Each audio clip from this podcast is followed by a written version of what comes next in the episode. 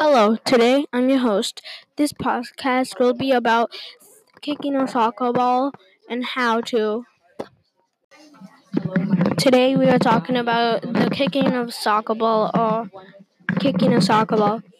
If you want the soccer ball when you shoot to go high, you want to go to the inside of your foot, not the toe, like the side of your foot where your laces would be on the side. If you wanted to make it go but it would be less powerful. If you wanted to make it more powerful, you would have to kick with your foot, your toe, and it would not it would not go as high. If you if you wanted to make it go up more, like a lot, you would want to put the end of your foot, but carve your foot a little bit and make it kick up, and it would go a little more up. And that is kicking a soccer ball. Goodbye.